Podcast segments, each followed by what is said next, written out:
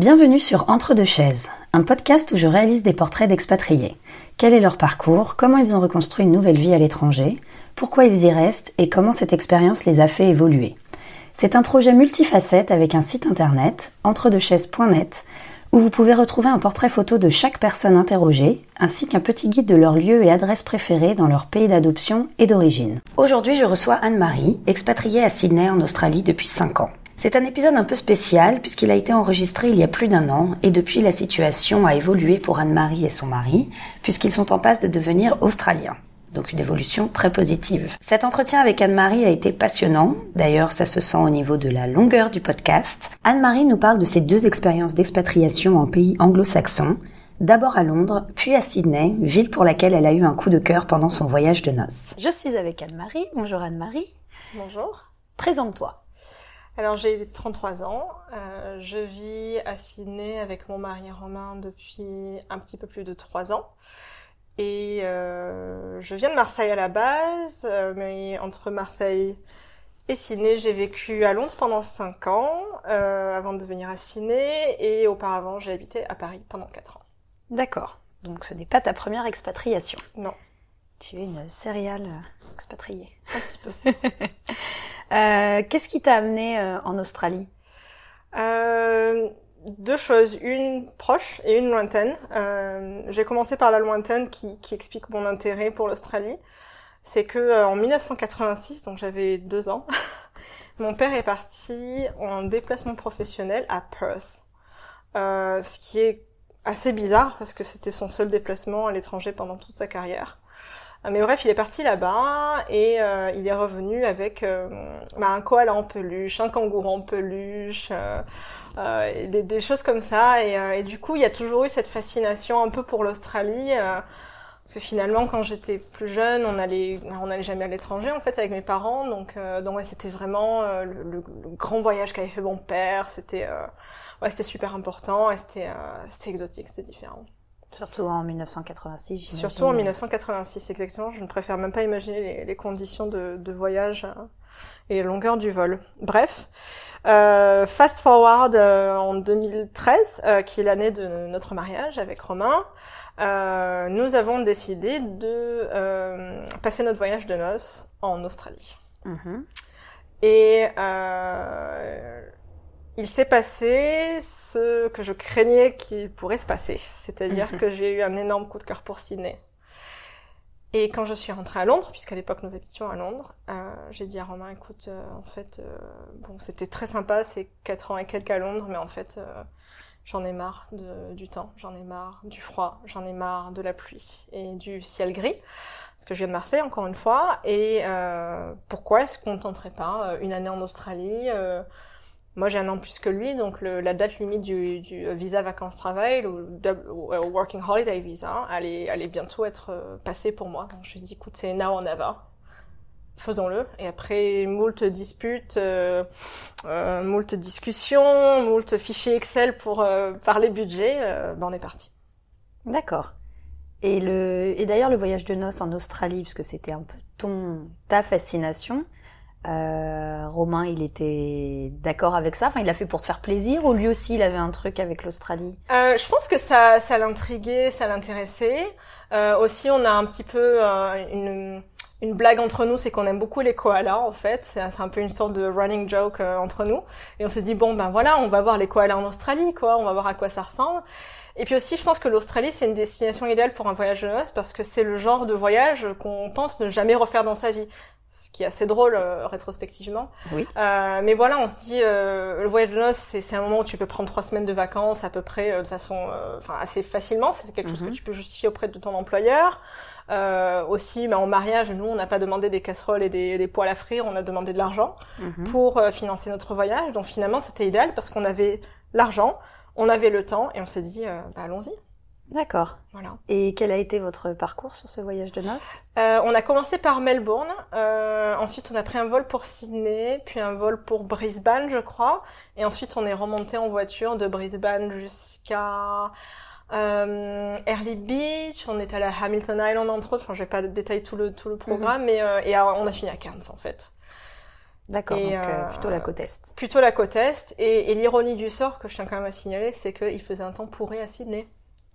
voilà. en novembre. hein. D'accord. au printemps. Donc oui, Mais- donc tu en mais- avais marre de la pluie, tout ça, mais... euh, Mais voilà, la pluie m'a suivi, mais j'ai quand même eu un méga coup de cœur pour Sydney. D'accord, ok. Bon, et alors retournons un petit peu en arrière, puisque sur- juste sur le sujet de l'expatriation Mhm. en général. Euh, avant Sydney, comment tu t'es, comment ça se fait que vous êtes retrouvé à Londres? Alors, on s'est retrouvés à Londres euh, pour euh, trois raisons principales. La première, c'est que moi, j'ai toujours voulu m'expatrier à un moment ou à un autre. D'accord. J'ai toujours voulu, euh, j'ai toujours eu une passion, une passion pour l'Angleterre, euh, sans doute qui me vient du fait que j'ai commencé à étudier l'anglais à l'âge de 3 ans. Euh, dans mon école maternelle, il y avait des cours d'anglais. C'était, c'est complètement random, mais, euh, mais voilà. Donc du coup, j'ai toujours eu une connexion en fait à la, à la langue anglaise. Euh, Mhm. J'ai toujours aimé ça. J'ai toujours écouté euh, quasiment que de la musique euh, en anglais, à part peut-être l'époque Elle et les garçons, Confession Time.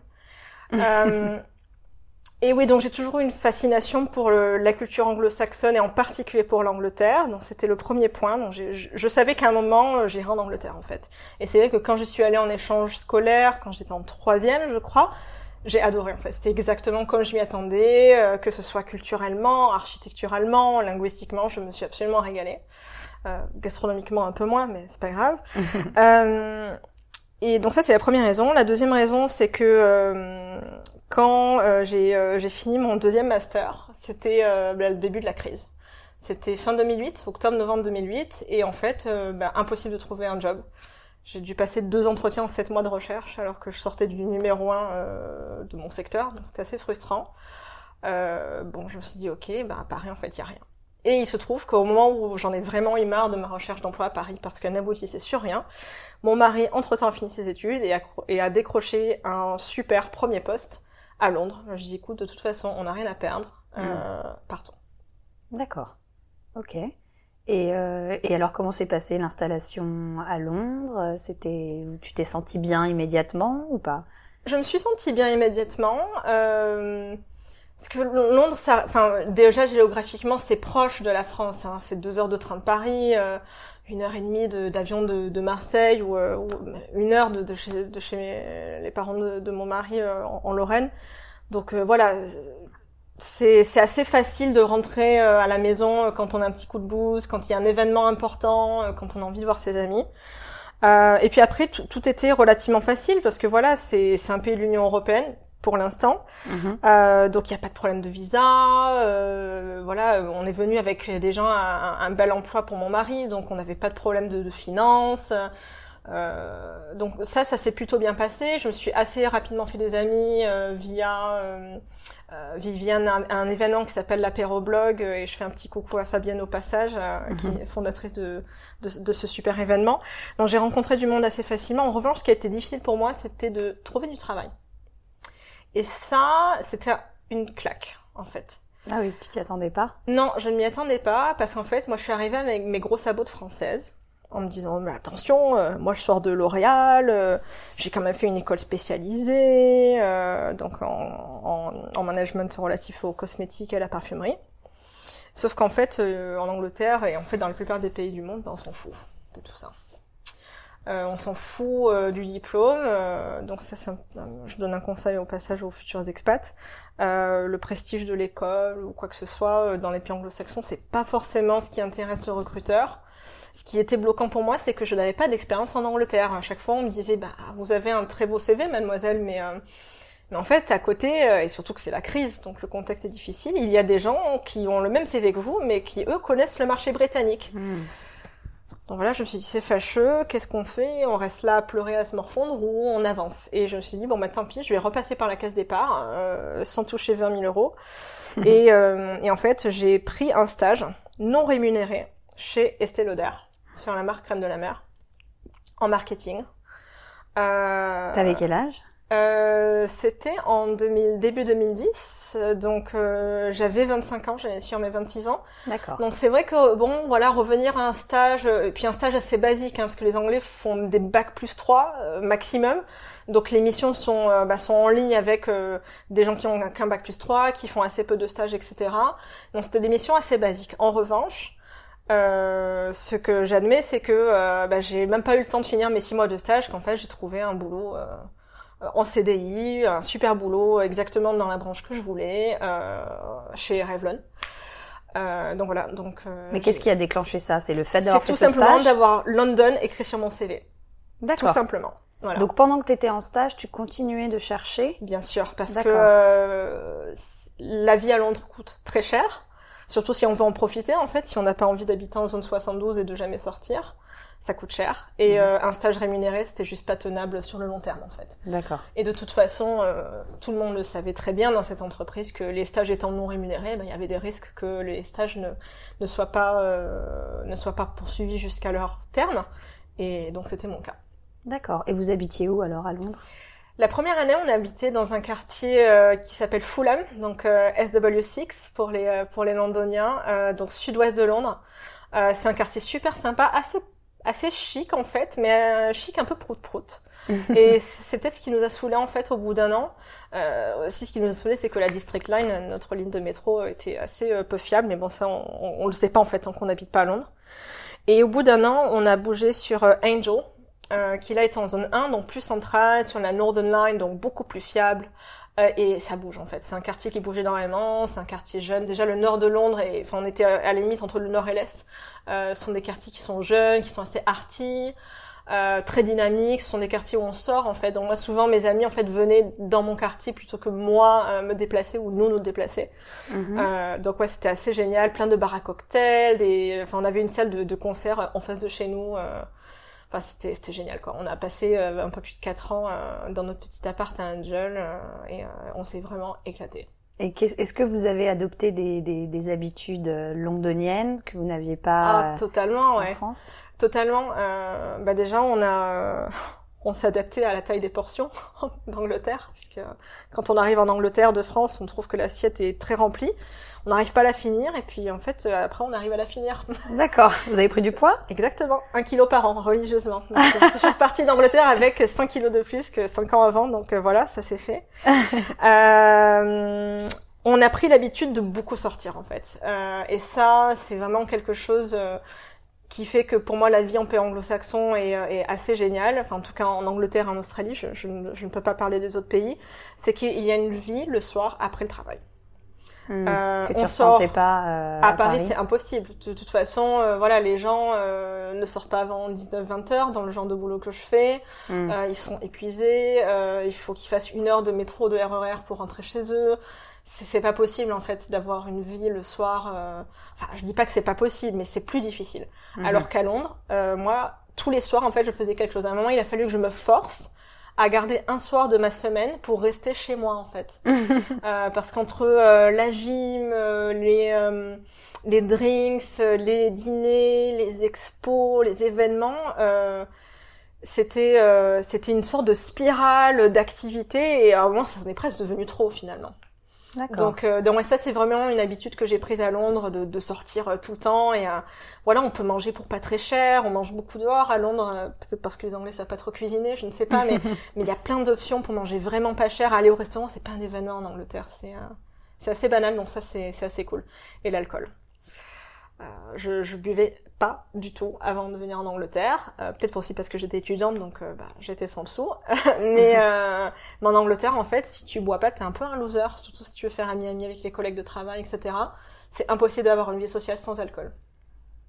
Vraiment? Ah oui, D'accord. tout à fait, ouais. ouais. Ok. Donc t'as cédé à la pression. J'ai euh, cédé à la, la, la- à la bière pression, ouais, c'était quasiment obligé, ouais. ouais. D'accord. Et, euh, et donc tu parlais du, de tes amis. T'as trouvé que c'était, enfin t'as mis combien de temps à te refaire un cercle d'amis euh? Euh, c'était super rapide en fait parce que pendant que je cherchais du, du boulot, je, je surfais sur un forum alors qui me correspond pas du tout, qui s'appelle Caroline Daily, que tu connais peut-être Céline. Euh, Donc euh, pour pour, euh, pour ceux qui nous écoutent, c'est un forum assez, euh, enfin en tout cas à l'époque, donc il y a 9 ans, c'était assez glamour, c'était assez parisien aussi. Ça parlait de mode, un sujet qui a priori ne m'intéresse pas. Mais j'ai remarqué qu'il y avait un, un thread en fait sur euh, est-ce qu'il y a des glamourettes, puisque c'était le surnom des, des forumeuses de Caroline Daly, est-ce qu'il y a des glamourettes à Londres? Et forcément ça m'a interpellée, donc j'ai commencé à discuter avec des gens, et en fait j'ai rencontré euh, trois filles, dont deux avec lesquelles je suis encore en, en relation. Euh, et qui sont euh, vraiment devenues la base de mon cercle d'amis. Et puis de fil en aiguille, j'ai tissé des liens euh, grâce à ces filles, grâce, grâce encore une fois aux, apéro-blogs, etc. Et, et, donc je me suis fait un super cercle et, le cercle le plus proche, selon surnom, c'est la London Family. Parce que finalement, quand on est expat, quand on est loin de sa famille, enfin loin, maintenant j'en rigole, mais quand on est loin de sa famille, en fait, tes amis, c'est ta famille. Mhm. Parce qu'en fait, c'est les gens sur qui tu peux compter, c'est les gens sur lesquels tu dois compter. C'est ceux que qui sont pas là. le choix, c'est ceux qui sont là en fait. Mhm. Et euh, ça crée des liens euh, très très forts. Et, euh, et voilà, maintenant j'ai quitté Londres depuis plus de trois ans et, et, ces liens sont toujours très forts. Et, et, donc, c'était principalement des Français C'était principalement des Français. Alors, comme euh, beaucoup d'expats, je suis venue à Londres les étoiles plein les yeux en me disant je vais rencontrer des Anglais, moi je vais pas traîner qu'avec des Français, je veux améliorer mon anglais, je veux comprendre la culture anglo-saxonne. Ouais, en fait, euh, concrètement, ça se passe pas aussi facilement que ça, parce que euh, déjà, ce qu'il faut garder à l'esprit et qui, qui était dit dans un précédent podcast par Floré, je crois, c'est qu'en fait, bah, les Anglais, ils ont déjà leur vie. Bah oui. Ils ont déjà leurs amis, ils ont leur famille. Et puis, ce qu'il faut savoir aussi, c'est que les Anglais vont beaucoup euh, en boarding school, etc. Donc, euh, ils, vont à la même école que leurs potes pendant de très très nombreuses années. Ils ont des liens très forts et qui sont indestructibles. Et en fait, ils ont déjà un cercle d'amis euh, dans lequel tu peux pas t'incruster comme ça, en fait. Mhm. Donc, c'est très très dur. Et puis aussi, il y a un gap culturel, une différence culturelle qui est bien plus grande que ce euh, que tu peux imaginer quand tu viens en week-end à Londres pour faire du shopping en fait. C'est quand tu viens à Londres en tant que touriste, et, donc ça m'est arrivé, et donc mais à pas j'ai pensé ça, je me dis ouais bon finalement Londres bah, c'est comme Paris, avec des gens un peu plus polis, euh, et on parle anglais quoi. Sauf qu'en fait c'est dès qu'on est expatrié, qu'on essaye de comprendre la culture, on se rend compte que les différences sont très grandes et que euh, ben, on n'a pas la même façon d'être ami en fait. On n'appelle pas un ami la même chose en Angleterre ou en France. Donc nos façons de voir l'amitié, de se comporter en tant qu'amis entre guillemets, sont tellement différentes que finalement j'ai trouvé ça assez difficile de se lier avec un anglais ou avec une anglaise. Euh, pour revenir au monde du travail, euh, est-ce que tu as trouvé qu'il y avait des différences euh, aussi dans la manière de travailler en Angleterre, dans la mentalité euh, par rapport aux entreprises françaises? Euh, Oui, clairement. déjà on cherche beaucoup moins la confrontation dans la culture anglo-saxonne, euh, que soit en Angleterre ou en Australie. On, euh, on, essaye d'éviter le conflit, donc on n'a pas forcément des discussions très directes euh, quand, quand, il y a des problèmes.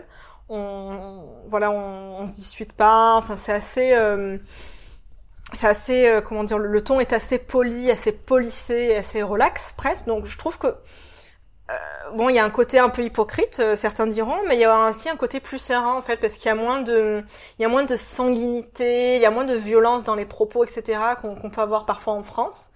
Euh, donc euh, ça peut mener à des quiproquos parfois, parce que ça veut dire que quand ton chef est pas content de quelque chose, il pourra te le dire d'une façon qui à toi, en tant que Français, pourra te faire penser que en fait ça va, mm-hmm. mais en fait pour lui ça voulait dire non, ça va pas du tout. D'accord. Euh, ils utilisent des euphémismes en fait. Euh, donc par exemple, euh, I'm not impressed. Donc qu'on pourrait traduire littéralement, je suis pas impressionné. On pourrait dire, ok, donc c'est pas génial, génial. Non, en fait, I'm not impressed. En anglais, en tout cas britannique, c'est extrêmement fort en fait. Ça veut dire, c'est à chier. donc. Et tu as vécu de ce genre de quiproquo? Euh... Ouais, j'ai pas d'anecdote là comme ça qui me vient à l'esprit, mais je sais que pendant mon premier job, euh, ma, ma, chef était une anglaise pure jus de Northampton, euh, lèvres minces, euh, pas un mot euh, plus haut que l'autre. Enfin, c'était vraiment une anglaise, mais cliché de chez cliché. Et ouais, il y avait, il y avait du non-dit, il y avait, il y avait de l'ambiguïté entre nous. Donc après, quand j'ai bossé avec une Irlandaise, par contre, c'était très différent. Les, les Irlandais sont beaucoup plus sanguins et beaucoup plus proches euh, de, de, nous français. Donc là, c'était c'était assez euh, c'était assez drôle et euh, beaucoup plus straightforward, beaucoup plus direct. Mais c'est vrai qu'avec ma, ma, première chef anglaise, ouais, c'était c'était assez bizarre au début. Il fallait que je lise entre les lignes. D'accord. Ok. Euh, et alors, tu disais que tu étais passionnée par l'anglais. Oui. Euh, tu avais quel était ton niveau avant d'aller t'expatrier euh, Alors, selon les Français, j'avais un niveau de ouf avant de venir en Angleterre. Parce que euh, j'ai fait des études. Donc, comme je l'ai dit, j'ai commencé à étudier l'anglais très jeune. Euh, J'ai fait des études de langue étrangère appliquée, appliquée, pardon, anglais-italien. Donc, donc voilà, j'ai sans arrêt, de l'âge de 3 ans jusqu'à l'âge de, euh, je sais pas, 20 ans peut-être, sans arrêt, étudié l'anglais. Euh, donc, euh, je pensais que ça allait plutôt bien se passer. Et en fait, euh, bah, c'était pas si facile que ça. Notamment l'anglais oral. Euh, en réunion ou euh, pendant les after work drinks, les, les, apéros après le travail en fait. Euh, parce qu'en réunion, quand t'as euh, plein de gens qui parlent avec leurs différents accents aussi, l'accent écossais est, imbitable, même les Anglais euh, n'arrivent pas à le comprendre. Enfin donc imagine mhm. moi en tant que Française fraîchement débarquée. donc voilà, des réunions avec différentes personnes, différents points de vue qui parlent de choses un peu techniques, qui parlent tous en même temps parfois. Euh, donc ça, c'était assez difficile. J'avoue que parfois, j'ai hoché la tête en faisant un -huh, un -huh, et en fait, euh, je comprenais pas grand chose.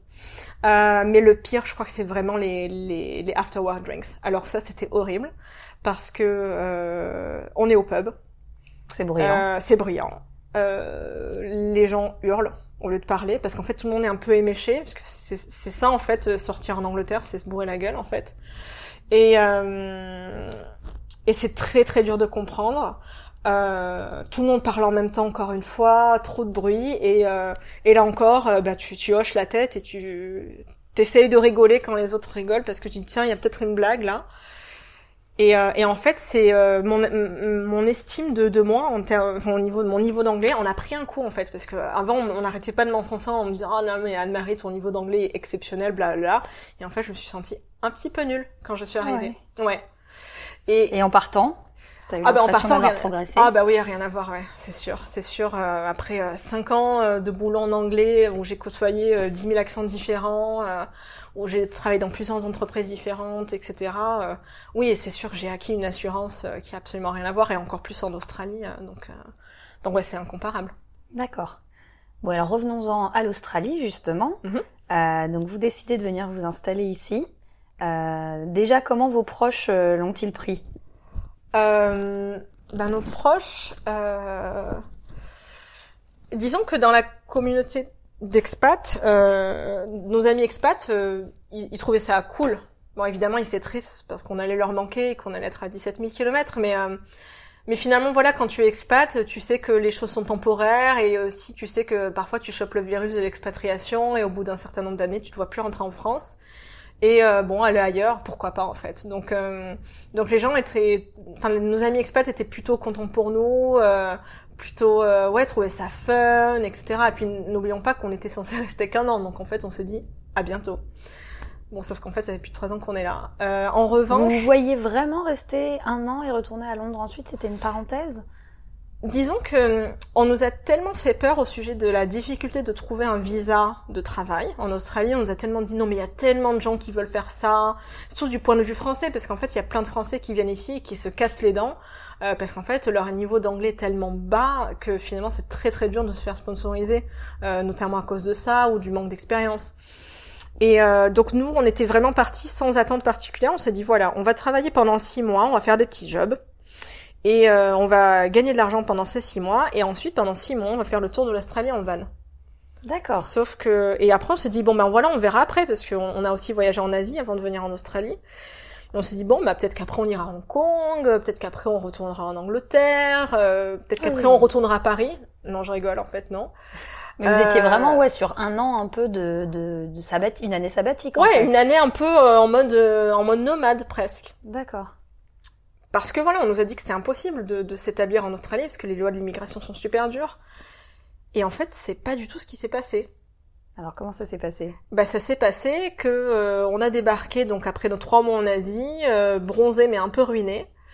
Euh, on a cherché une coloc euh, qu'on a trouvé très rapidement. Euh, C'était la première fois qu'on faisait une coloc de notre vie parce qu'avec mon mari on est ensemble depuis 17 ans donc on a toujours vécu ensemble dès qu'on a quitté nos parents respectifs. Donc c'est mon coloc. Et en fait, euh, moi, au bout de un mois, euh, bah, j'ai trouvé du travail. Sans visa, mais euh, un CDD de six mois qui pouvait débaucher sur un visa si tout se passait bien. Et deux semaines après que j'ai signé mon contrat, bah, mon mari a trouvé un boulot avec un visa à la clé. Donc c'est en partie de la chance, parce que je suis tout à fait consciente qu'il y a beaucoup de gens qui aimeraient être dans notre situation et que que voilà, c'est on est on a été les bonnes personnes au bon moment au bon endroit, donc j'en suis totalement consciente.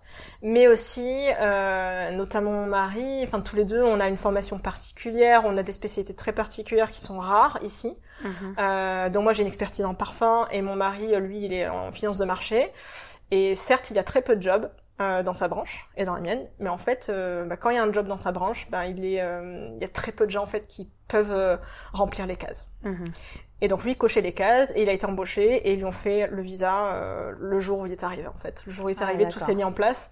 Donc on s'est dit bon, ben en fait on va rester plus plus d'un an, hein, puisque ça se passe bien et qu'en fait, bon, on est arrivé en été aussi, donc en été forcément l'Australie est fait, fait encore plus rêver que, que le reste du temps. Et alors justement au niveau des idées reçues, parce que tu, ça, qu'est-ce que ça a donné? Parce que vous étiez venu ici en voyage de noces, vous aviez été enchanté. Oui.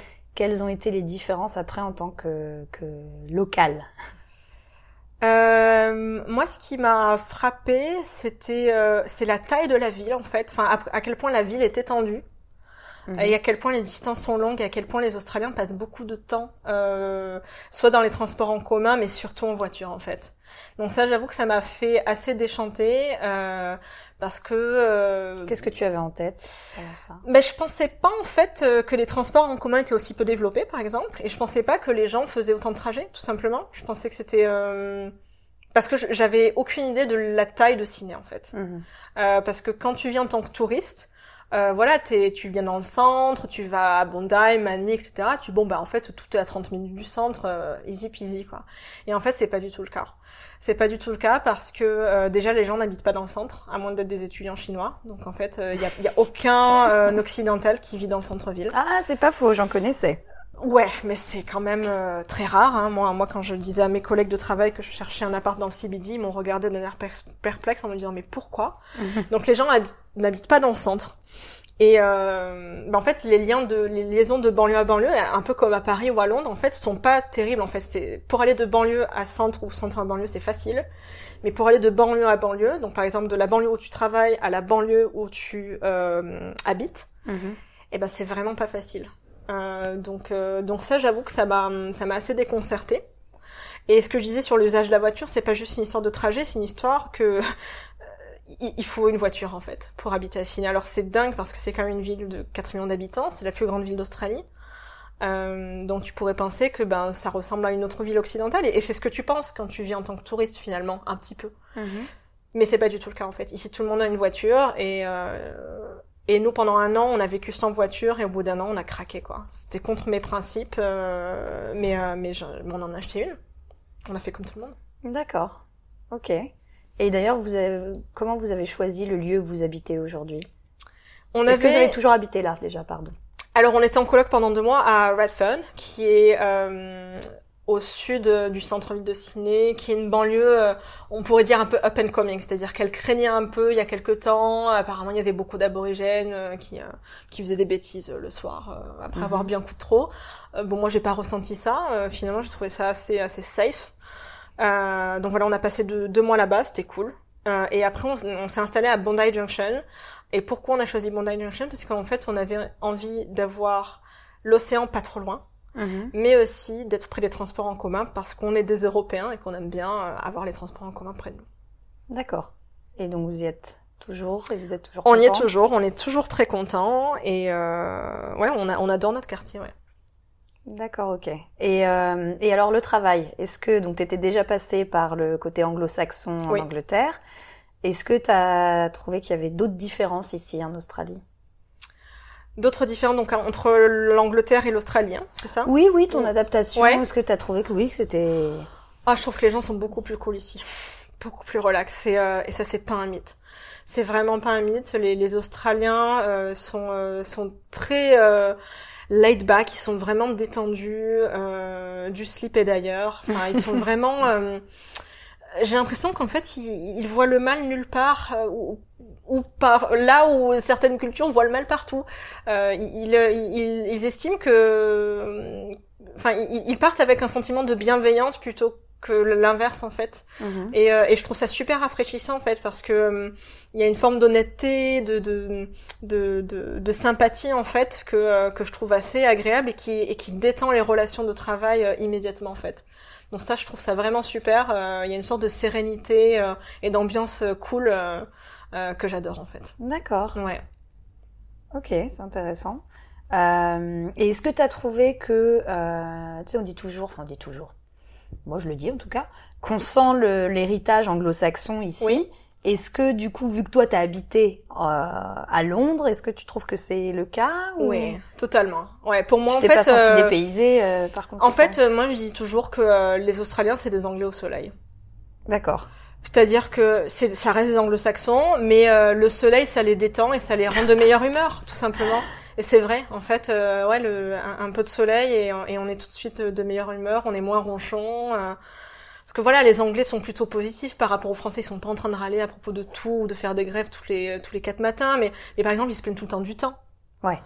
Euh, voilà, parce qu'en Angleterre, il y a de quoi. Mais, euh, mais ici, euh, non, c'est, c'est pas du tout ça. Enfin, oui, on se plaint un peu quand il pleut, mais parce que bon, quand il pleut, c'est un événement.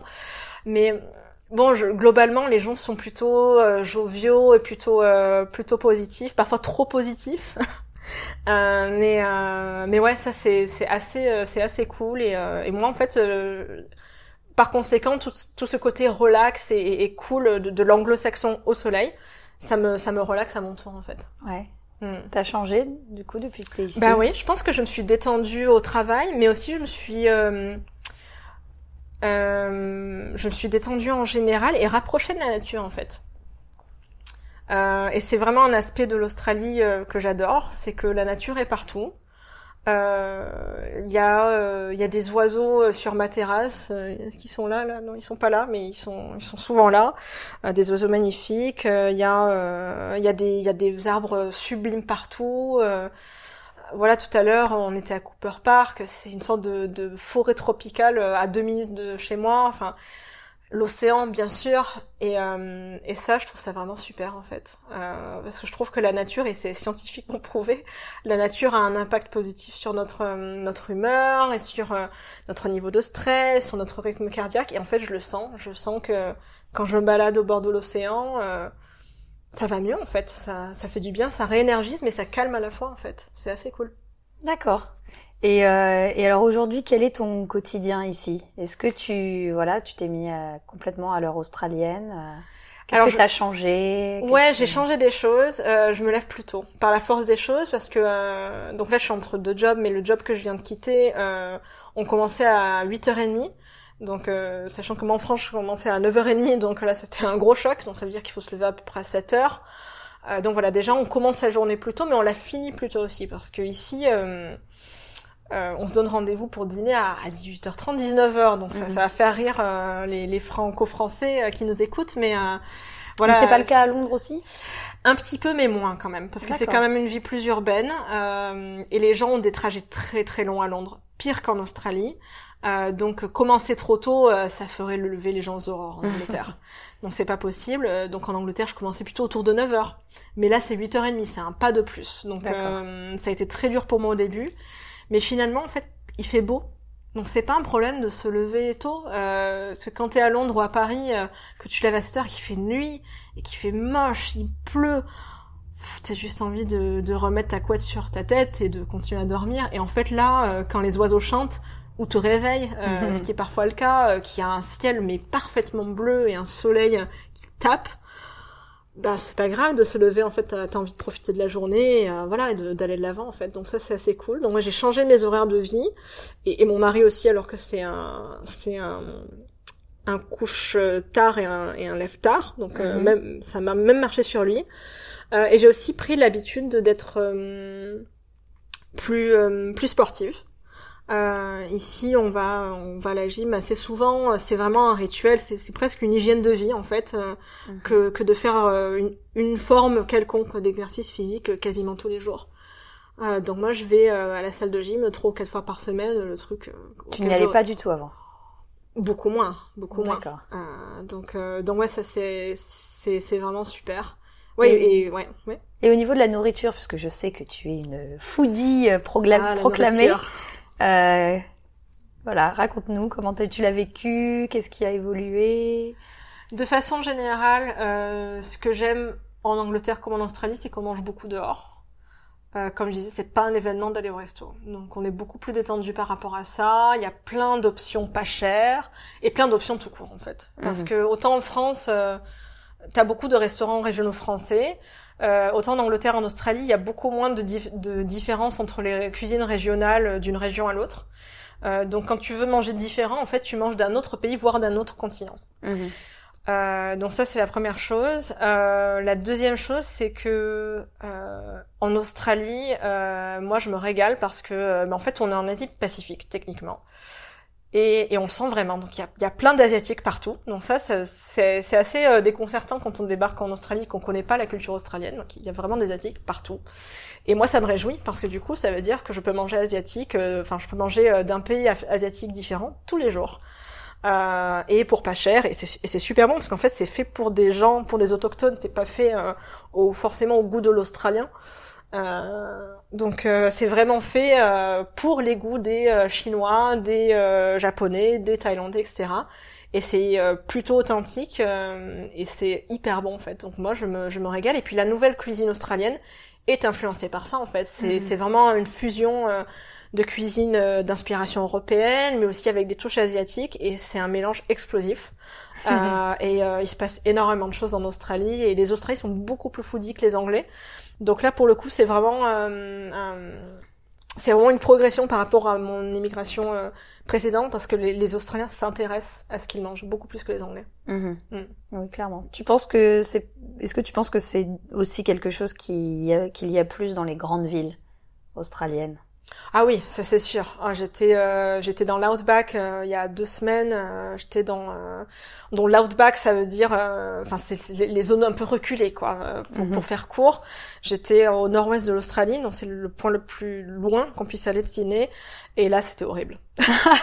c'était fish and chips chips and fish tous les jours en fait. Euh, tout était frit, tout le, pain était blanc, euh, les légumes avaient aucun goût. Euh, c'était assez atroce en fait. Donc oui, tu as complètement raison. C'est vraiment un effet grande ville. parce que aussi ces endroits sont hyper isolés, donc pour faire parvenir le moindre fruit, le moindre légume, c'est c'est des heures, des jours de camion de je ne sais d'où, donc c'est mmh logistiquement, c'est une horreur. Hein, c'est ça aussi la réalité de, de l'Australie euh, reculée. Mais c'est vrai que dans des villes comme euh, Sydney, comme Melbourne, comme Adélaïde aussi, euh, là, récemment je suis allée dans la Barossa Valley, mais on mange comme des princes. Enfin, c'est vraiment sublime. Les produits locaux sont formidables. La créativité des des chefs australiens ou venus d'ailleurs qui travaillent en Australie est de façon infinie. Donc c'est c'est vraiment un plaisir d'être de manger en Australie quand on sait où aller. D'accord. Et tu disais, euh, donc tu disais que les, les, Australiens étaient beaucoup plus foodies que les Anglais, et tu as parlé précédemment du fait que les Anglais boivent beaucoup. Oui.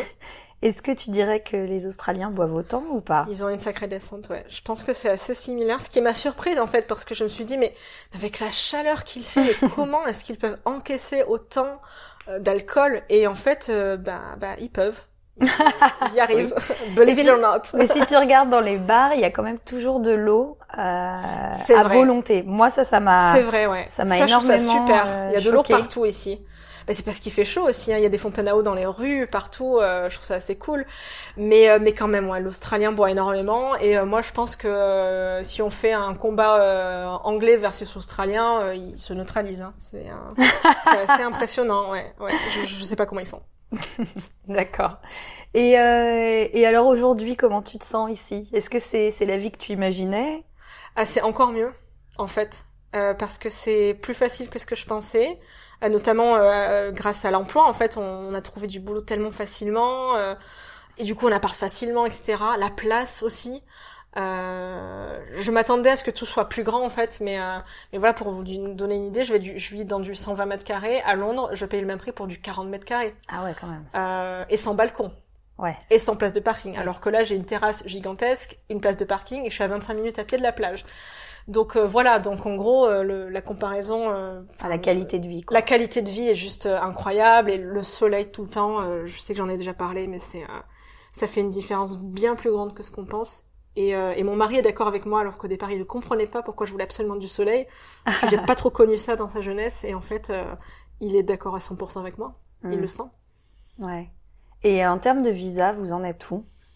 Alors, on est très heureux parce que nous avons la résidence permanente. euh, Ouais. depuis quelques semaines, donc euh, ça veut dire que nous avons, euh, donc on a eu ça grâce à mon mari, donc grâce à- via son visa, et ça veut dire que déjà mon mari est complètement libre de ses mouvements en termes de travail, donc il peut aller travailler dans n'importe quelle entreprise, ce qui n'était pas le cas avant l'obtention de cette résidence permanente, donc ça c'est super. Euh, et ça veut dire que nous sommes libres de nos mouvements, donc on peut sortir de l'Australie, re-rentrer euh, sans avoir à montrer patte blanche. Euh, je crois que si on rentre plus du tout en Australie après 5 ans d'absence, là il faut refaire des démarches, mais bon, euh, ça risque pas d'arriver de sitôt vu qu'on est très heureux ici. Et ça veut dire qu'on a aussi le droit d'acheter un bien immobilier non neuf, donc euh, affaire à suivre. Ah, sinon, si tu n'es pas en résidence permanente, tu peux acheter, mais que dans du neuf Que du 100%, ouais, du, du, du neuf, ouais. Ah ouais, je Et oui. pas ça. Donc là on a le droit d'acheter autre chose, donc c'est assez cool. Et donc, vous pensez à acheter maintenant? C'est la prochaine On commence étape à y réfléchir, ouais. On commence. D'accord. Ok. Passons maintenant à la seconde partie de l'interview euh, par rapport à la France. Euh, donc tu nous as dit plutôt que tu venais de Marseille. Ouais. Euh, mais tu as quitté euh, Marseille. À quel âge tu as quitté Marseille pour aller à Paris? Euh, j'ai quitté Marseille en 2005, je crois. Non, j'avais 21 ans. Ouais, c'est ça. Et alors pourquoi tu as quitté Marseille? Euh, parce que mon mari, après sa prépa, euh, a hum, réussi à rentrer dans une école euh, d'ingénieur, euh, enfin une école de statistique, euh, à Paris en fait. Euh, donc moi, je l'ai, je l'ai suivi et j'ai fait mon, mon master de là-bas. D'accord, ok. Et alors tu te sens plus de Marseille ou plus de Paris? Oh là là, alors En plus ça... c'est les deux, les deux. euh, Ah ouais, là c'est les deux OMPSG, euh, Paris Go tête de veau, Marseille enculé, tout ça. euh, bah c'est très difficile parce qu'en fait, euh, pour être tout à fait franche, je ne m'identifie à pas grand chose à Marseille. D'accord. J'aime le soleil, euh, j'aime la bonne humeur des, des gens de façon générale. Mais à part ça, euh, je ne m'identifie pas à grand chose. En plus, quand j'étais plus jeune, euh, j'étais pas spécialement branchée euh, mer, euh, plongée, tout ça, ce qui quand même fait partie de, de l'identité euh, de Marseille. Euh, je déteste le foot. Euh, je déteste le rap. Donc à partir de là, Marseille et moi, on n'a pas grand chose en commun en fait, pour être honnête. La bouillabaisse, est-ce que tu aimes la Euh, bouillabaisse alors non, je ne mange pas de poisson. Bah, Euh, voilà, je sais, c'est un, grand tabou, donc en fait, j'avais pas grand-chose à faire à Marseille. Euh, Donc ouais, non, en fait, euh, j'aurais bien aimé grandir ailleurs plutôt qu'à Mar- à Marseille. Par exemple, quand je suis allée à Manchester, euh, Ouais. je me suis dit en fait, c'est juste une ville géniale pour grandir parce que c'est voilà, c'est bah, c'est l'Angleterre, c'est un pays qui me plaît. euh, tout tourne autour du rock, en fait, tout tourne autour de la musique. C'est une obsession et euh, ouais, c'est euh, donc Marseille, j'ai une relation un peu love and hate. Euh, puis bon, il y a quand même mes parents là-bas. J'ai quelques ouais, non, en fait, j'ai plus d'amis là-bas. Euh, donc euh, donc ouais, non, je je m'identifie pas trop à Marseille. Euh, je m'identifie plus à Paris. Alors euh, gros sacrilège. J'espère que papa, tu n'écoutes pas ça mais euh, mais ouais en fait j'ai j'ai aimé plein d'aspects de Paris il y en a d'autres que j'ai que j'ai pas aimé mais bon on va on va pas s'étendre là-dessus Euh, mais ouais j'ai beaucoup aimé le, le bouillonnement culturel enfin les, expos partout le, le théâtre euh, les musées l'architecture enfin c'était euh, mais c'était presque trop en fait je me sentais submergée par cette offre et je trouvais ça génial et tout le monde qui est tout le temps en train d'aller euh, au MK2, euh, à toutes les expos et tout ça, je trouvais ça. euh, Ouais, je- en fait, je me sens plus proche, euh, plus proche de, de tout ça que que ouais de la culture marseillaise, je pense. Mhm. Ouais. Et alors aujourd'hui, qu'est-ce qui te manque? De la France ici en Australie Ou même d'ailleurs qui pouvait te manquer en Angleterre Je sais pas si ce sont les mêmes choses d'ailleurs, ça serait intéressant. Euh, évidemment, il y a certaines choses, de la- de- certains aspects euh, de la gastronomie qui manquent. Euh, et alors, je pourrais citer des, des produits. Et c'est ce que tout le monde fait. Voilà, je suis très frustrée de pas trouver du, du fromage non pasteurisé ici, par exemple. Donc, Mhm. bah, la tartiflette, quand on est habitué en Australie, il faut faire une croix dessus, il faut faire son deuil. donc, euh, donc voilà, ça c'est très difficile pour moi parce que je suis une, fan, une fan de fromage qui pue. Euh, donc, euh, donc voilà, ça c'est très difficile en Australie. J'ai- trouvé des équivalents, mais c'est pas pareil. Euh, les, les bonnes baguettes, on en trouve ici en fait, donc Ah, ça, ça va. que Le bon pain, on en trouve. hein. Oui, on en trouve. Donc, euh, donc voilà, encore une fois, ce côté foodie des Australiens finalement euh, fait que je me sens assez proche d'eux euh, par cet aspect-là. Moi, ce qui me manque en revanche, c'est euh, c'est le temps passé à table.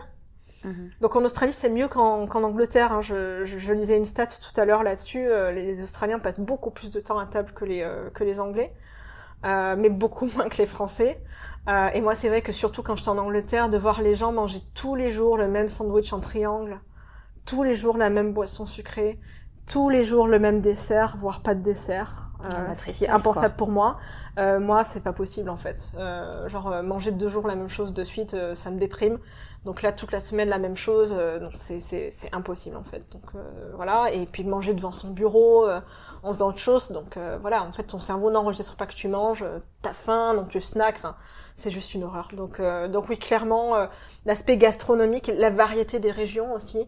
Mhm. Ça, alors ça, c'est vraiment un truc qui manque énormément. Parce qu'en fait, ici, tout est uniforme. En Angleterre, je ne sais pas pourquoi c'est aussi uniforme. Euh, et j'ai- voyagé pas mal euh, au Royaume-Uni et j'ai trouvé que c'était assez euh, same old, same old, euh, à part du haggis euh, en Écosse et euh, certains biscuits euh, particuliers au Pays de Galles, mais c'est un peu toujours pareil. Et en Australie, ben ouais, c'est une culture qui est jeune, hein, donc euh, c'est partout pareil en fait. Mhm. Sauf évidemment, comme je disais, quand on va dans des grandes villes et qu'on qu'on- qu'on découvre des restaurants assez sympas. Euh, mais moi, j'adore que euh, bah, tu vas en Bretagne, tu vas au Pays Basque, tu vas en, Bre- en, euh, en Provence chez moi ou dans le Nord-Est, tu manges pas du tout la même chose. Enfin, quand moi je les Mm. raconte à mes collègues que quand mon mari et moi nous sommes installés ensemble à Marseille en, en 2003 et que on se disputait pour savoir si il fallait mettre de l'huile d'olive ou du beurre dans la poêle, mais les gens euh, n'arrivent pas à y croire en fait. Ils trouvent ça complètement dingue que dans un même pays, à une distance que eux pensent être petite, parce que Oui, pour eux 900 bandes c'est rien, euh, qu'on cuisine complètement différemment. Ils trouvent ça complètement dingue et, euh, je et moi en fait je trouve ça assez génial. Donc ça, ça me manque énormément cet aspect-là de, de, de, de la cuisine. Ce qui manque aussi, c'est la culture.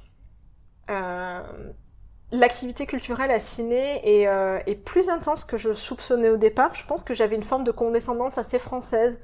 Et puis aussi, j'étais pourri gâtée à Paris et à Londres, évidemment, parce que ça, ça bouge énormément ce côté-là.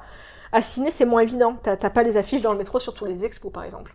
Oui. Donc c'est moins omniprésent, mais il y a quand même pas mal de choses qui se passent. En revanche, euh, c'est juste une certaine catégorie de gens que ça intéresse en fait. Euh, ici, euh, bon, euh, moi quand je dis je suis allée à une expo à des collègues, bon ils en ont pas entendu parler. euh, le, le niveau est quand même euh, un- culturellement, mais aussi intellectuellement, est quand même bien plus bas qu'en France. Euh, je rappelle qu'en France on étudie quasiment gratuitement. Euh, ici les jeunes s'endettent. Euh, et quand t'as fait un, bac plus 3 ici, t'es un peu le roi du pétrole. Donc euh, ça en dit long en fait sur, sur, sur ce genre de choses et je le sens en fait. Je, je, je sens dans parfois une certaine pauvreté d'analyse ou de réflexion que peuvent avoir certains collègues qui pensent très court terme, qui pensent pas forcément stratégique, etc. Euh, alors qu'en France, on est très, on est très critique. Hein, Qu'est-ce que je suis en train de faire d'ailleurs On Mhm. est très analytique, on, on décortique les choses, on, on est très thèse, antithèse, synthèse, on cherche à comprendre le pourquoi du comment. Les Australiens, ils sont plutôt en mode hmm, should be right. Mhm. Donc ça, euh, il faut apprendre à se détendre en fait. et euh, voilà, apprendre un peu le, le meilleur dans, dans les deux cultures, et c'est ce que j'essaye de faire en tant qu'expat. D'accord. Et alors justement, quel est ton... Comment tu gardes le lien aujourd'hui avec la France? Est-ce que tu gardes le lien? Oui, je garde le lien. Et alors, euh, ce qui est intéressant, c'est que je me suis jamais sentie autant française que depuis que j'ai mis les pieds hors de France. Je pense que c'est un sentiment qui est partagé par pas mal d'expats, parce qu'en fait, forcément, quand on est français ailleurs, ça devient notre point saillant, parce que quand tu es français en France, en fait, t'es juste un autre français parmi les français en France. Mais quand t'es un français en Angleterre, bon, quand t'es un français à Londres, t'es un parmi 600 000, donc euh, bon, t'es pas très unique. Mais en Australie, en fait, je me distingue rien que par le fait que je sois française. Alors, euh, ce qui est cool, c'est que maintenant, on entend plus trop que je suis française. On entend que je suis étrangère, mais pas forcément française. Bon, après, quand je donne mon nom, euh, bon, voilà, on sait que je suis française. Euh, mais, euh, mais voilà, je me sens très française, très attachée à ma culture, à, euh, aux acquis sociaux. Euh, je parlais des études gratuites, par exemple, et ça, je- j'en serais éternellement reconnaissante. Enfin, moi, je, je viens d'un milieu relativement modeste et avoir pu étudier gratuitement pendant euh, bah, six ans. Euh, je trouve ça génial en fait quand je vois ce qui se passe euh, en Australie ou aux États-Unis. Donc, euh, donc je me sens très française et encore plus française qu'il y a 9 ans quand j'ai quitté la France. Donc ça c'est le premier aspect.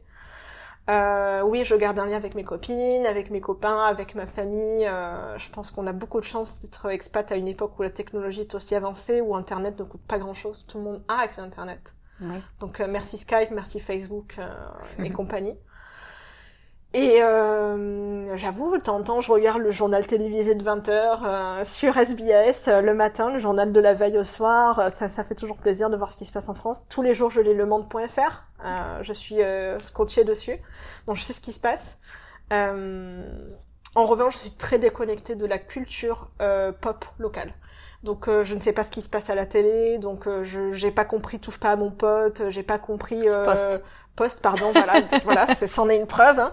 Euh, je, je sais pas ce que c'est quotidien. Euh, je, je, bon, j'ai jamais été très connectée à la musique française parce que c'est pas trop mon truc, mais là, je, je, je comprends pas euh, qui sont les, les chanteurs locaux. Euh. Donc ouais, dès qu'il y a des références à ça, en fait, quand mes copines postent des statuts sur Facebook relatifs à ce genre de choses, je ne comprends rien. Et là, je me dis ouh, ça fait mal en fait. Là, ça y est, je, je suis, une, je suis une étrangère, ouais. un petit peu. Et est-ce que tu suis plus euh, l'actualité culturelle ici? Par exemple, tu t'es mis un peu, je sais pas, la chanson australienne. Euh, tu lis des livres australiens tu... euh, ou anglo-saxons je, me, oui, je me suis. Euh, pour moi, ça fait partie des, des must-do en tant qu'expat. C'est d'essayer de comprendre la culture locale. Donc en Angleterre, par exemple, je regardais beaucoup la télé, les, les, les comédies, les comédies shows pour comprendre l'humour anglais, parce que c'est un aspect absolument vital de la culture anglaise. Mhm. Euh, ici, euh, par exemple, j'essaie de lire des livres sur la culture aborigène en fait pour comprendre un petit peu l'histoire de l'Australie, le, le, rapport assez difficile entre entre les euh, les colons et, euh, et, les, et les habitants euh, natifs, les aborigènes. voilà, je vais pas mal, je vais à pas mal d'expos d'artistes internationaux australiens, etc. Donc c'est oui, j'essaye de, de, comprendre ce qui se passe un petit peu ici, mais par exemple, mais à culpa, je lis pas la presse australienne. Donc je ne suis pas assez au courant de ce qui se passe en politique. Enfin, de toute façon, les Australiens s'en fichent en fait de ce qui se passe en politique chez eux. Donc, euh, donc euh, par exemple, c'est pas un sujet dont on parle avec des collègues. Mais alors justement, un sujet euh, hyper important, c'est plus le sport. Est-ce que tu as, tu t'es oh, mis à la, tu t'es mis au rugby, tu t'es mis au footy, au pas cricket du tout. Ça ne m'intéresse absolument pas. Et, et c'est vrai que je, là, je me sens très étrangère en fait par rapport à ça, parce que je, je m'en fiche en fait. C'est un sujet qui m'intéresse pas du tout. Euh, je trouve ça cool, euh, voilà que euh, que les gens fassent beaucoup de sport, euh, voilà que, que l'Australie performe bien dans plein de sports internationaux. Mais, mais vraiment il y a, y a, une obsession qui est à la limite du maladif ici, c'est-à-dire que moi je trouve qu'en fait euh, voilà les Australiens n'ont pas vraiment d'histoire, euh, donc ils se rattachent à des héros sportifs plutôt que des héros historiques en fait. Euh, ils, ils, se construisent leurs héros, leur légende nationale à travers le sport, euh, à défaut de l'avoir finalement par l'histoire, parce que c'est un pays très jeune, en, tout cas pour la partie voilà invasion du colon anglais de, de, du territoire australien. Euh, et moi, j'avoue que ça me saoule un petit peu, donc je me sens très déconnectée. Je me sens pas du tout en phase avec l'Australie sur ce sujet-là, en fait. Mhm. Et je, je sais pas si ça arrivera un jour. Je suis curieuse d'aller voir des matchs euh, si l'occasion se présente, euh, parce que j'ai quand même envie de comprendre, mais ça ne m'intéresse absolument pas, j'avoue. et comment tu es perçue euh, auprès des Australiens? Alors, ce qui me fait beaucoup, euh, ce qui me fait très plaisir, euh, encore une fois, je vais faire une comparaison avec l'Angleterre, c'est que en Angleterre, j'étais une Française parmi d'autres parce que c'est une invasion littéralement. Il y a énormément de Français en Angleterre, en particulier à Londres. Donc, au bureau, on était plein de Français, que ce soit euh, dans mon premier emploi ou dans mon deuxième emploi. Euh, donc, ça parlait français de tous les côtés. Euh, tu sors partout, il y a des Français partout. en finance, mon mari pareil, il y a des Français partout. Enfin voilà, il y a plein de domaines qui sont trustés par les Français. Euh, donc euh, voilà, t'es one in a million en fait. Alors qu'en Australie, euh, c'est pas du tout pareil. Et puis aussi, n'oublions pas que les Anglais connaissent bien la France parce que c'est proche en fait. Euh, mm. Même à l'époque où il n'y avait pas les vols low cost, ils venaient, euh, ils prenaient le ferry, ils allaient à Calais. Donc ils aiment bien la France. Ils aiment pas les Français, mais ils aiment la France. Mm-hmm. Alors que les Australiens, euh, souvent quand ils ont voyagé, ils sont venus en France, donc ils, ils ont une très bonne image, mais ils, sont aussi, ils ont aussi, je trouve, une meilleure image des Français que, que non les Anglais. Euh, ils ont une image très positive. Et, euh, et moi, je me distingue en tant que française. Et ça me sert énormément euh, dans, dans, ça m'a servi dans mes deux emplois euh, euh, successifs en Australie, puisque j'ai travaillé dans les parfums d'ambiance. Et en fait, on estime déjà que parce que je suis française, je sais ce que je raconte en termes de parfums. Parce D'accord. qu'ici, personne s'y connaît. Et le parfum, on imagine que ça vient de France et que les Français sont super doués là-dedans. Ce qui est vrai. Mhm. mais, euh, mais de suite, ça me donne une crédibilité, une légitimité. Et, et je me souviens que quand j'étais euh, partie faire une, une conférence dans Queensland pour présenter euh, des, des, des lancements de produits à toutes nos équipes euh, locales, il y avait des gens qui murmuraient dans l'assistance oh, she's French. Oh là là, elle est française. Genre comme si j'étais euh, une bête de foire, mais dans le bon sens. Il y avait des gens à la fin qui voulaient prendre une photo avec moi. euh, Sérieusement ah oui, c'était du délire. Enfin, c'était ben, surtout pour ces gens-là. Enfin, il faut resituer le contexte. Ce sont des vendeuses, euh, euh, bon, pas diplômées, qui sont dans Queensland, qui sont sans doute jamais sorties de chez elles, qui ont jamais vu un Français. Et genre là, voilà, je, je viens de France, je suis, je suis exotique, je suis chic, même quand je porte des fringues achetées en Australie, bah, parce que je suis française. Enfin, parfois ça, ça vire à l'absurde, très clairement, mais euh, mais soyons honnêtes, c'est agréable. Oui, oui, c'est sûr. Et, euh, et alors tout à l'heure, on parlait à Londres que tu t'étais refait un cercle d'amis français. Oui. Euh, Qu'en est-il ici en Australie? Alors en Australie, j'ai décidé de moins me prendre la tête. Euh, j'ai décidé de ne pas chercher des amis tous azimuts. Parce qu'aussi la maturité, l'âge aidant, je, je sais, je sais ce que je cherche chez les gens. Donc j'ai pas envie de me disperser et, et de, de perdre trop de temps avec des gens qui m'intéressent finalement pas tant que ça. Donc euh, j'y suis allée très euh, lentement avec, euh, disons, le, le- le tissage de mon réseau d'amis. Donc t'as pas couru les apéros comme euh, Non. au début non, j'ai pas fait ça parce qu'à Londres, je m'étais retrouvée à un point où en fait, j'avais plus une minute à moi en fait, où je, Oui. je, vois- je devais voir tellement de gens que euh, j'avais un emploi du temps de ministre. Enfin, c'est devenu ridicule. Et je frustrais des gens aussi parce qu'il y a des gens qui voulaient me voir et je l'ai surtout vu avant de partir d'Angleterre. Tous ces gens me disaient mais Anne-Marie, on veut te voir avant que tu partes. Bah ouais, je suis désolée, en fait, j'ai pas le temps, je, je, je pars. Donc c'est c'est très frustrant. Euh, donc là, j'ai décidé d'y aller mollo, euh, d'être plus euh, plus raisonnable, d'être plus lente, de prendre mon temps. Et euh, j'ai connu quelques personnes au début, mais surtout je me suis fait un cercle d'amis euh, et euh, je raconte toujours qu'en fait c'est un coup de foudre amical euh, il y a un peu plus d'un an. Et, euh, et je, je, je suis très heureuse en fait de ce cercle d'amis. Et j'ai beaucoup moins d'amis qu'à Londres. C'est très bien comme ça. Parce que je passe beaucoup plus de temps avec elles et avec eux. Et, euh, et c'est parfait.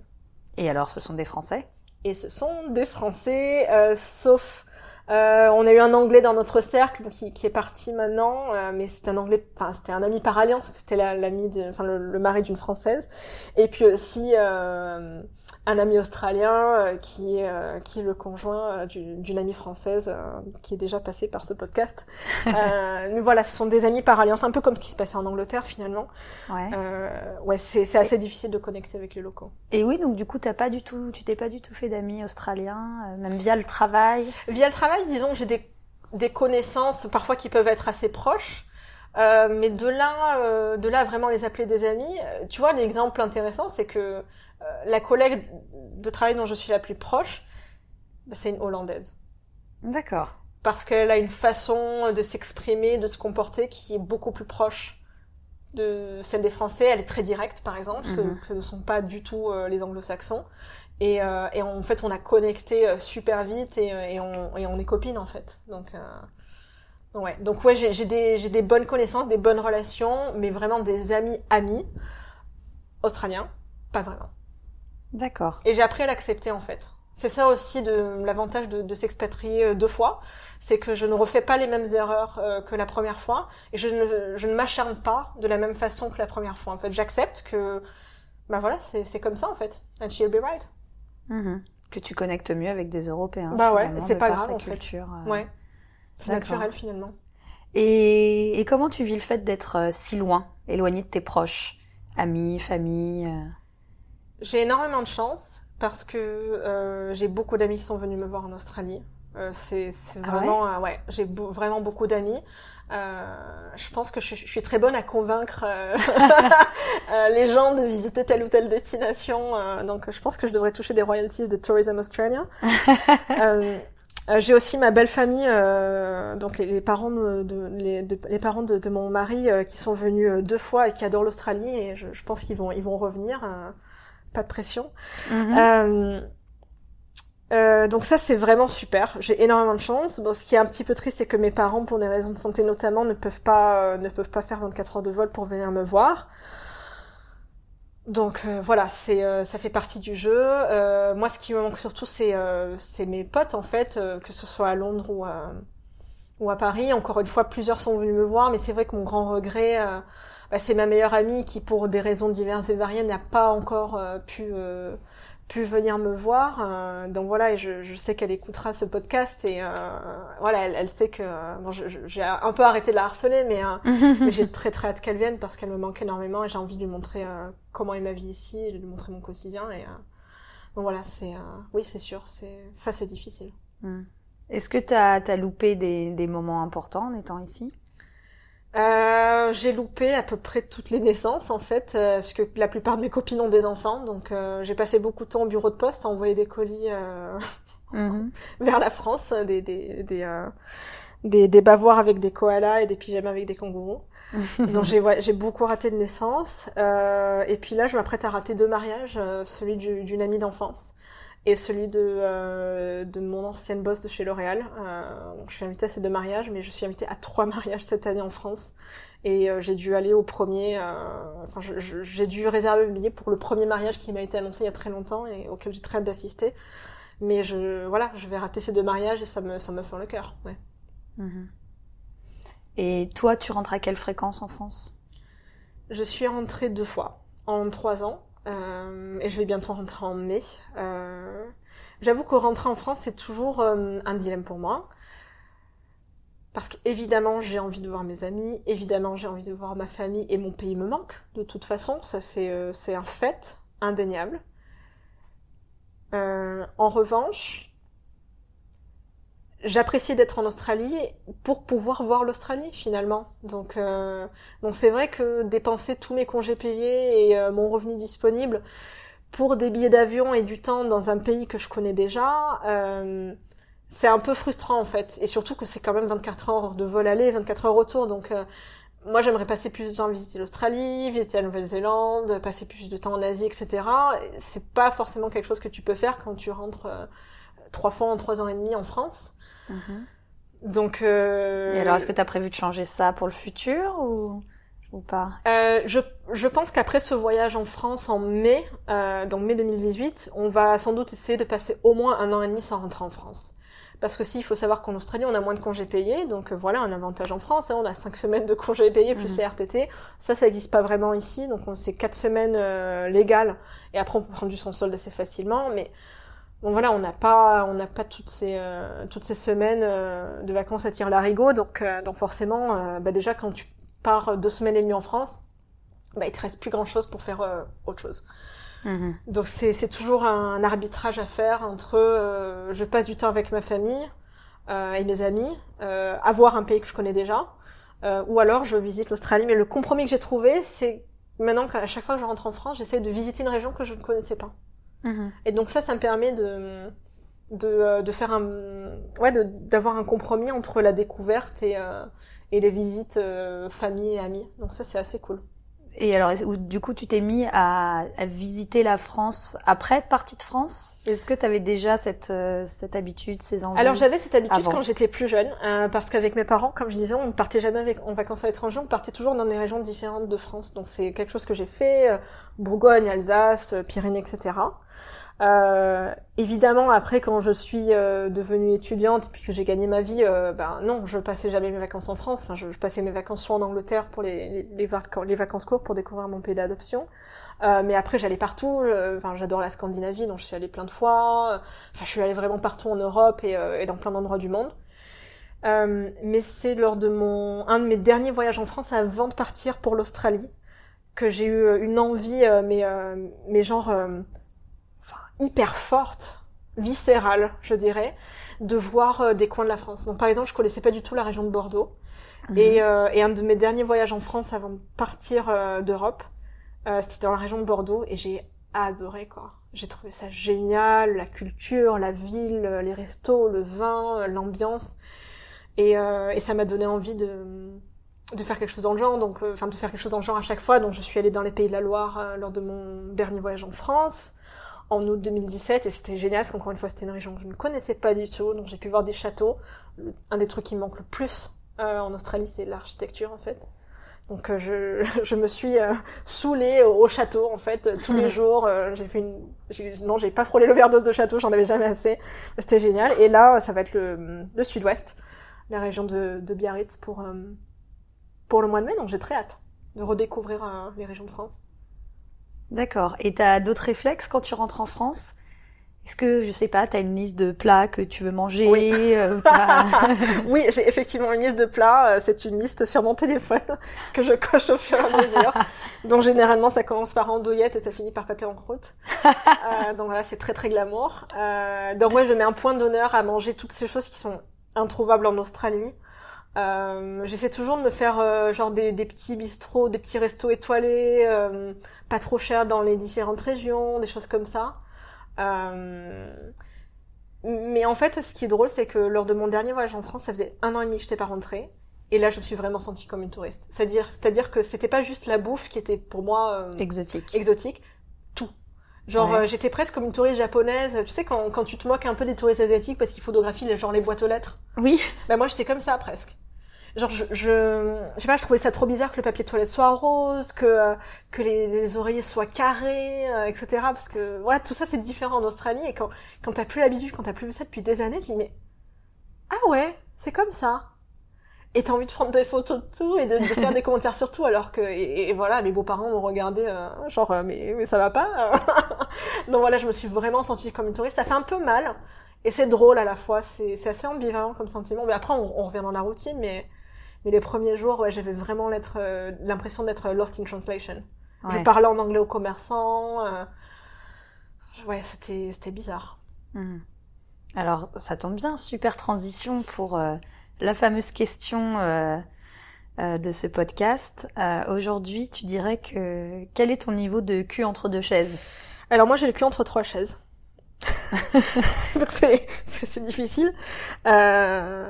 Euh, parce que euh, voilà, je suis évidemment attachée à la France. Comme je dis, je ne suis jamais sentie aussi française que que depuis le jour où j'ai quitté la France. Euh, je me suis beaucoup attachée à l'Angleterre en fait. Il y a plein d'aspects euh, que j'ai adorés. Euh, ça va de, de, de l'humour anglais euh, aux, aux, scones ou au Sunday roast dans les pubs, enfin les magnifiques pubs, etc. Ça me manque et c'est quelque chose qu'on n'a pas en Australie en fait forcément parce qu'il n'y a pas toute cette histoire, toute cette architecture. Et je me sens aussi euh, bah, de plus en plus australienne parce que je me sens euh, en phase avec la nature. J'aime marcher pieds nus, euh, j'aime me balader au bord de l'océan et, et, je suis beaucoup plus relax et je relativise plus les choses qu'avant. Donc en fait, j'ai le cul entre trois chaises. Mmh. Voilà. Et comment tu le vis? Ça te rend triste, ça te rend... Ça dépend des jours en fait. Il y a des jours où j'ai des gros coups de nostalgie où je me dis, euh, il se passe rien, si j'en ai marre, j'ai envie de rentrer à Londres. Il euh, y a des jours où je me dis euh, j'en ai marre euh, de cette hypocrisie anglo-saxonne, j'ai envie d'être à Paris où on se dit les choses franchement. Hmm. Et il y a des jours où je me dis non en fait tu sais quoi, la qualité de vie et, et mon moral en fait sont tellement bons ici en Australie que bah, c'est là que je suis et c'est là que j'ai envie d'être. Ouais. Voilà, donc ça varie selon les jours, mais c'est ça tend plutôt vers rester en Australie, donc. D'accord. J'ai le cul un peu plus sur la chaise australienne, un petit peu plus, ouais. Et, euh, et quels sont tes plans dans un futur euh, proche ou éloigné? C'est de rester ici? Plutôt, oui, euh, surtout grâce à la, résidence permanente qui nous donne cette possibilité sans, sans l'épée de Damoclès d'une éviction euh, potentielle, parce que le gouvernement euh, australien n'en fait un peu qu'à sa tête en la matière, donc là on est sauvé. oui, j'ai envie de rester en Australie un bout de temps, mon mari aussi, mais avec peut-être un peu moins de certitude que moi. En revanche, euh, j'ai le virus de l'expatriation. D'accord, donc tu n'exclus pas d'aller habiter ailleurs. Je n'exclus pas d'habiter ailleurs. J'ai euh, très envie d'Asie, euh, un continent qui avant ne m'attirait pas du tout, qui me faisait peur. Et plus j'apprends à le connaître, plus euh, j'ai envie de vivre une aventure là-bas, euh, peut-être à Hong Kong, peut-être à Bangkok, qui sait. mais j'aimerais connaître ce sentiment, parce que soyons honnêtes, enfin, être expat dans un pays occidentale, oui, c'est exotique parce que plus tu creuses, plus tu te rends compte que les différences sont bien plus importantes que ce que ce que, ce que tu vois en fait. Euh, mais une expatriation en Asie, ça, reste quand même beaucoup plus dépaysant. Rien que le, le, enfin l'écriture, les gens, euh, la cuisine, l'ambiance, le climat, la, nature. Euh, j'aimerais vivre ce, ce stade supérieur en fait d'expatriation où t'es t'es un peu perdu et, euh, et ouais, où tu, ouais, où tu dois te débrouiller et ouais, vivre dans une culture très très très différente. Pourquoi pas D'accord. Et qu'est-ce que ces expériences finalement, ces deux premières expériences d'expatriation t'ont appris sur toi Tu dirais rétrospectivement? Euh, rétrospectivement, j'ai appris que euh, bah, la culture française est très particulière, comme toutes les cultures, parce que je pense que c'est quand on a mis un pied en dehors de chez soi qu'on se rend compte que ce qu'on trouve normal, c'est normal en France uniquement en fait.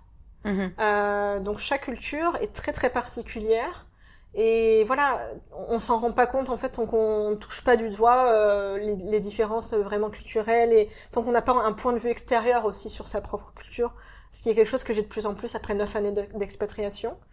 Euh, donc ouais, je me, je me rends vraiment compte des spécificités françaises. Je me rends compte des qualités aussi qu'on a. Euh, et, j'encourage euh, ceux qui nous écoutent à, regarder la chaîne YouTube Not Even French, euh, qui c'est les tribulations d'une néo-zélandaise expatriée à Paris. Parce qu'en fait, je pense que j'ai un regard assez proche d'elle maintenant après toutes ces années, parce que je vois la culture française d'un point de vue extérieur presque.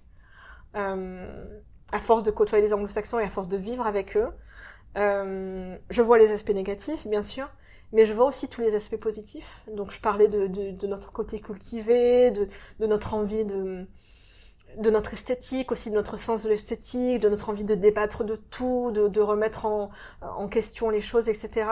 Et en fait, ce sont des qualités et, euh, et c'est pas pour rien finalement que dans plein d'entreprises globales, il y a beaucoup de top managers qui sont français. Euh, c'est pas pour rien euh, que, que la France en fait continue à avoir une place finalement assez importante dans le monde vu la petite taille de notre pays.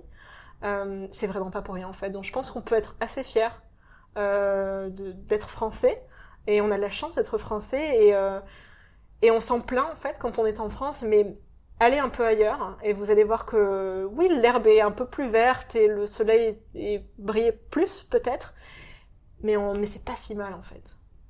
Hmm. Je suis d'accord. et est-ce que tu penses que tu as beaucoup changé? Et de par l'expatriation, j'imagine que tu as beaucoup changé parce que tu as évolué, tu as, grandi, mais est-ce que l'expatriation a eu un, un rôle euh, Oui, ça m'a rendue beaucoup plus ouverte. Euh, parce que euh, on dit que Paris est une ville internationale, mais en fait, euh, quand tu vas à Londres, tu te rends compte que Paris c'est pas du tout international. Parce qu'il faut parler français pour habiter en France, en fait, même à Paris. Alors qu'à Londres, il faut parler anglais, ce qui est la langue que, que tout le monde apprend. Donc en fait, tu es euh, confronté à un éventail de cultures mille fois plus variées que, que ce que tu l'as à Paris ou n'importe où en France. Euh, donc ça m'a appris à comment dire être plus flexible et aussi à, à apprécier les différences euh, entre les cultures tout en reconnaissant qu'elles existent parce que je pense que dire qu'on est tous pareils c'est très joli hein, c'est arc-en-ciel et licorne mais en fait non c'est pas vrai on n'est pas tous pareils, euh, on a des valeurs différentes, euh, il y a des choses qui sont euh, importantes pour nous, des valeurs qui sont importantes pour nous qui ne sont pas pour d'autres cultures. mais ce n'est pas émettre un jugement de valeur que de constater cette différence. Et c'est ça que ça me, c'est ça que l'expatriation m'a appris, c'est que en fait, c'est ok de travailler avec et de côtoyer des gens qui sont complètement différents. C'est ok d'identifier des différences. Ce n'est pas être raciste. C'est c'est tout simplement apprendre à connaître une culture apprendre à connaître des cultures. Et par la force des, chances, des choses, ça nous rend plus tolérants. Parce que euh, voilà, quand je travaille chez Unilever, euh, bah, je travaille avec des Indiens, avec des Pakistanais, avec des Anglais, avec euh, des Thaïlandais, avec des Sud-Américains, avec des Américains. Et hum, t'es juste obligé d'être flexible en fait. Et, et moi, ça m'apporte énormément parce que maintenant, j'ai appris à comprendre plutôt certaines des caractéristiques de ces cultures et à savoir comment me comporter avec eux pour, par exemple, mieux me faire comprendre, mhm. pour éviter les ambiguïtés, euh, pour éviter de vexer ces gens, ou pour éviter euh, de me de me décrédibiliser auprès de ces cultures en fait. Et ça, euh, c'est un atout énorme en fait. C'est euh, ça t'apprend sur les autres, mais aussi ça t'apprend sur toi-même. C'est sûr. Donc c'est assez euh, c'est assez cool. C'est challenging, mais c'est vraiment cool. Et alors, est-ce que tu tu t'imagines rentrer vivre en France un jour? Ça, c'est la one million dollar question. Et euh, la réponse est plutôt non, en fait. Euh, parce que. Je suis, un- je suis foutue.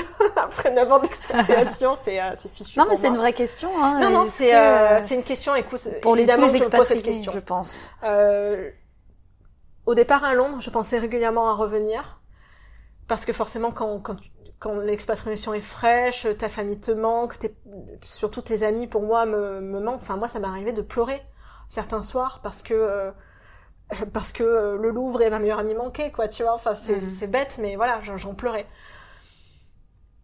Maintenant euh, je fais la part des choses entre euh, entre ces choses qui me manquent, mais aussi la qualité de vie que j'ai ici, qui est absolument inégalable, je pense. Euh, donc, euh, je pense que c'est plutôt un non. Après, euh, je suis pas du genre à dire non jamais Bien ou sûr. ça. Donc, euh, je reste ouverte, mais c'est vrai que, euh, en fait, euh, je me sens plus très française. euh, Alors, je sais que c'est paradoxal parce que je, me- je me Oui, sens très sûr. française. Mais par exemple, retravailler dans une entreprise française, quand j'entends ce que me racontent mes copines au quotidien, euh, ça me donne froid dans le dos en fait. Euh, finir à 20h, les réunions qui, qui en finissent plus, il y a même un mot pour ça, la réunionnite aiguë. Les, euh, voilà, les, les relations assez tendues entre les collègues, le manque de flexibilité, euh, tout ce qui est administratif, etc. euh, ça me donne de l'urticaire rien que d'y penser en fait. et euh, et enfin, j'y arriverai pas. Je crois que j'y arriverai pas. Ça serait une grosse épreuve pour moi. Et le temps, le, le, le temps, euh, ouais. La météo, tu La, la météo, pardon, c'est ce que je veux dire. La météo, euh, quand on a du soleil quasiment toute l'année, qu'on peut aller à la plage après le travail, euh, quand en hiver il fait 15 degrés, euh, bon, voilà. Je, je, j'ai rien d'autre à ajouter. D'accord. Eh ben, écoute, ce sera le mot de la fin. Merci beaucoup, Anne-Marie. Merci Céline. Merci d'avoir écouté cet épisode jusqu'au bout. N'oubliez pas d'aller découvrir le portrait photo et les bonnes adresses de mon invité sur entredeuxchaises.net. Si vous avez aimé cet épisode, dites-le moi. Commentaires, likes, étoiles, vous avez le choix. N'hésitez pas à vous abonner pour être tenu au courant des suivants. En attendant, vous pouvez également suivre Entre deux chaises sur Facebook, Instagram et Twitter. À très vite!